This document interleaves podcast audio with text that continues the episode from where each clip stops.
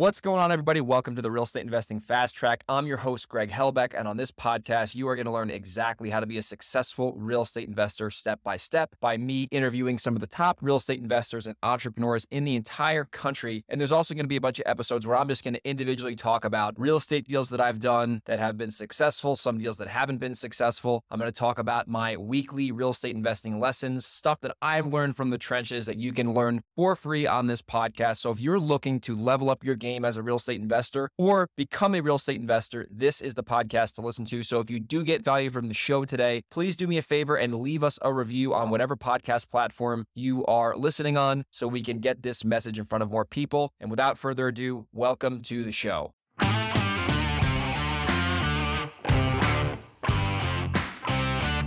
Hey, what's up, everybody? My name is Greg Helbeck, and welcome to this week's REI Weekly Lesson. This week, I'm going to talk about private money. What is it? How do you get it? Why does it benefit you? And by the time you're done watching this video and listening to this podcast, depending on how you're consuming this, you will know a lot more about private money than you probably did before. So before I get into that, if you're not familiar with me, my name is Greg Helbeck. I've been a full-time real estate investor now for over eight years. I've done over 200 houses. I got rental properties, pretty much done every single exit strategy that you can think about besides lease options. So the point of these podcasts and videos is to share real world experience from myself to my followers so you can benefit from it and use it to grow your business. If you do get value from this podcast or YouTube video, if you could do me a favor and subscribe to the podcast slash YouTube YouTube channel and like the video if you're watching it and send this to your friends if you're listening to it so we can all get this content out to more people. So, what is private money, right? A lot of people have this myth when they're starting that they don't have the money to do real estate, therefore, they think they can't do real estate. And I can tell you right now, after I've raised millions of dollars of private money,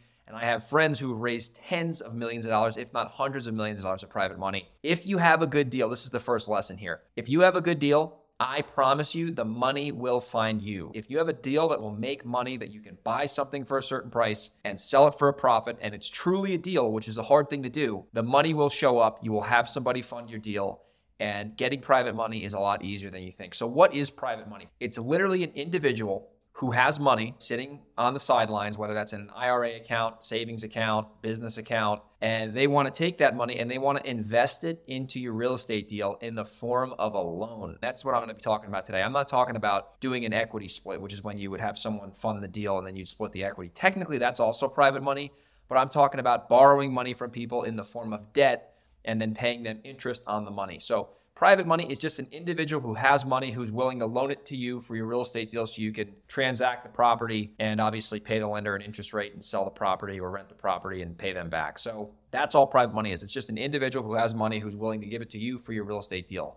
Where do you find these people? I'll tell you what, they're a lot more common and frequent than you think. There's a lot of people that you probably know in your network that have money sitting in a retirement account or a bank account or a stock account. And maybe that money that they have is not earning a return that they're satisfied with. They either don't want to change or they don't know that they can change the way they invest. So, what you need to do in order to find people like this is I make posts on Facebook and Instagram and I say, hey, if you got some money sitting on the sidelines and you want to get involved in real estate, but you don't want to do all the hard work of buying and selling, you just want to put your money money to work for you, send me a message and I can talk about how you can become one of our private lenders and invest in our deals alongside of us. So I like to make a lot of content around private money and teach people how to reach out to me if they're interested. So I'll just give you my first ever private money deal scenario where I actually borrowed money from an individual. So I had a property that I was buying and it was a very good deal. It was in New Windsor, New York, and I think it was a $100,000 purchase price. And my buddy, Mike, his dad has some money sitting around and he has money that he's willing to loan out for a certain interest rate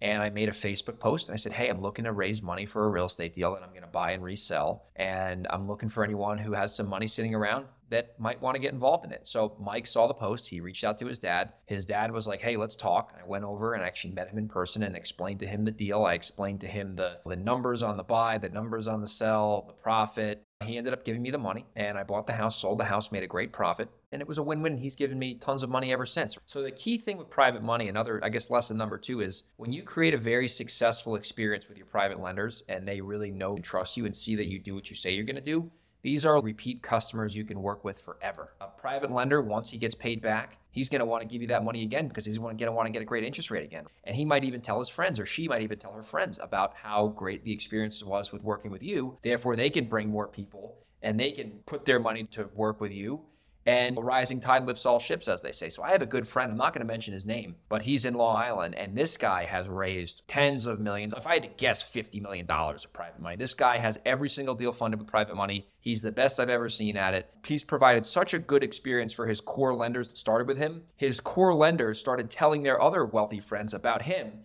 And now he literally has more private money than deals. Once you do what you say you're going to do and you build that good experience with your lenders, they're going to tell their friends and family, and you're going to have more money than you're going to know what to do with when it comes to buying the right deals. So, let me give you a few more tips on what do you want to avoid with private lenders. And I'm just going to tell you stuff that I do. I only get private lenders involved with deals that are smoking hot easy deals where the numbers are straightforward and they're not tight because I never want to put my lender in a position where it's extra risky for them. So I only get private money when I have a deal in an area that I'm very familiar with when the numbers make a lot of sense. And if I have a deal that I'm not that familiar with and the numbers still might make sense, but it might be a little risky, I actually go get hard money, which is a different topic for a different video. Nugget number two would be that when you have a private lender, you want to provide them so much information and you want to know so much about the product that you're about to buy, in this case, a house or an investment property. You can convey complete confidence to them on the asset and on your track record, right? And if you've never done a deal before, you're probably going to want to partner with somebody like me, shameless plug, or another experienced investor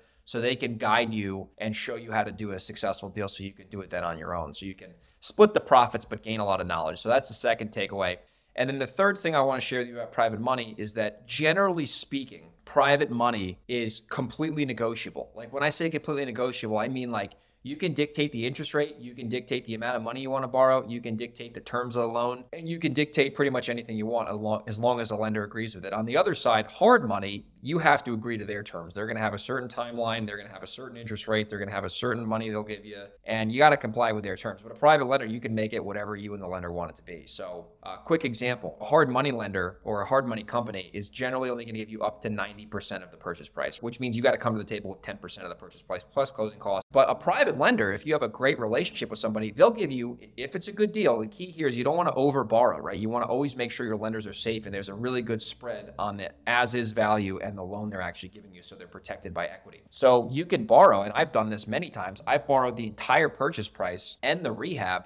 So I've had to literally come out of pocket zero because I borrowed all that money from a lender and the lender was cool with that. So I'm actually going to walk you through an example before I end this podcast on a deal I did where I used private money to fund the entire purchase price and the closing costs and some of the rehab. So this was on 52 Robin Road in Poughkeepsie, New York. I bought a property. I got a private lender who was a wealthy dentist in Long Island to fund the deal. He gave me all of the money to buy it. He gave me all the money for the closing costs, and he gave me my first $10,000 worth of rehab money. So I had to come out of pocket to buy that house with zero. I actually got paid, technically speaking, to buy that house.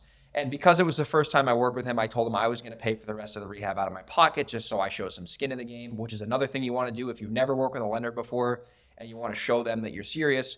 You probably shouldn't borrow all the money on your first deal wait for your experience to add up and then you can start borrowing all the money if the numbers make sense. So in this case, I borrowed all the money to buy it, all the money to close on it, and then I borrowed some of the money to rehab it. But the way that deal worked, we negotiated a certain interest rate. And the way that I structure my deals is a little different. I guarantee the lenders a certain interest rate because usually what I do is I generally do 12% per year on a 12 month term, 1% per month for the duration of 12 months.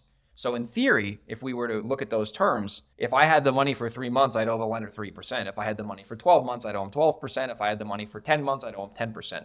But the way that I really get lenders' ears to perk up like this is I say, listen, if I have the money for less than six months, I'm going to guarantee you at least a 6% interest rate, which means that if I have the deal for a month and I buy it and resell it, that lender's guaranteed to get at least 6% interest on their money. So it gives them an incentive. It actually makes their return better. So the shorter they have the money out with me, if I'm guaranteeing a certain interest rate, the higher return they're going to get and the quicker they're going to get their money back. And then the more they're going to want to put it into the next deal and the next deal and the next deal. So anyway, this property, I think I owned the house for seven months or something like that. So I paid him whatever the interest rate was, divided by 12 times seven. That was his interest rate he got a great interest rate on that. I made a great profit on that house. He got his money back, and that's a lender I can work with again in the future. So that's how this thing works. And one more thing, and I'll end this video after this, is when you're working with private lenders, you want to make sure you put a first mortgage against that property, or in other states, a first deed of trust. So the collateral is the house. So if you screw up for some reason, or you get struck by lightning, the lender could at least take the house back and sell the house and number one, make a profit on the house, and number two, get their initial investment back. So you always want to make sure you're not doing unsecured loans with people. You want to do collateralized first position liens against the property, which is the house you're buying. And the way that looks like on paper is there's two documents you sign. You sign a note which is basically a document that says X person owes Y person money. These are the terms of it, interest rate, etc. And the second thing is the actual security instrument, which is a deed of trust in Nevada or if it's in New York, it'd be a mortgage. You got to look at your state. Any attorney, any title company knows how to do these deals. I've borrowed millions of private money. It's really helped me out in my business. If you got value from this video, leave a review, like it. And if you're in New York, Reno, Delaware, or San Diego, and you have a deal you want to sell me, email me, greg at velocityhousebuyers.com, and I'll see you on the next REI weekly lesson.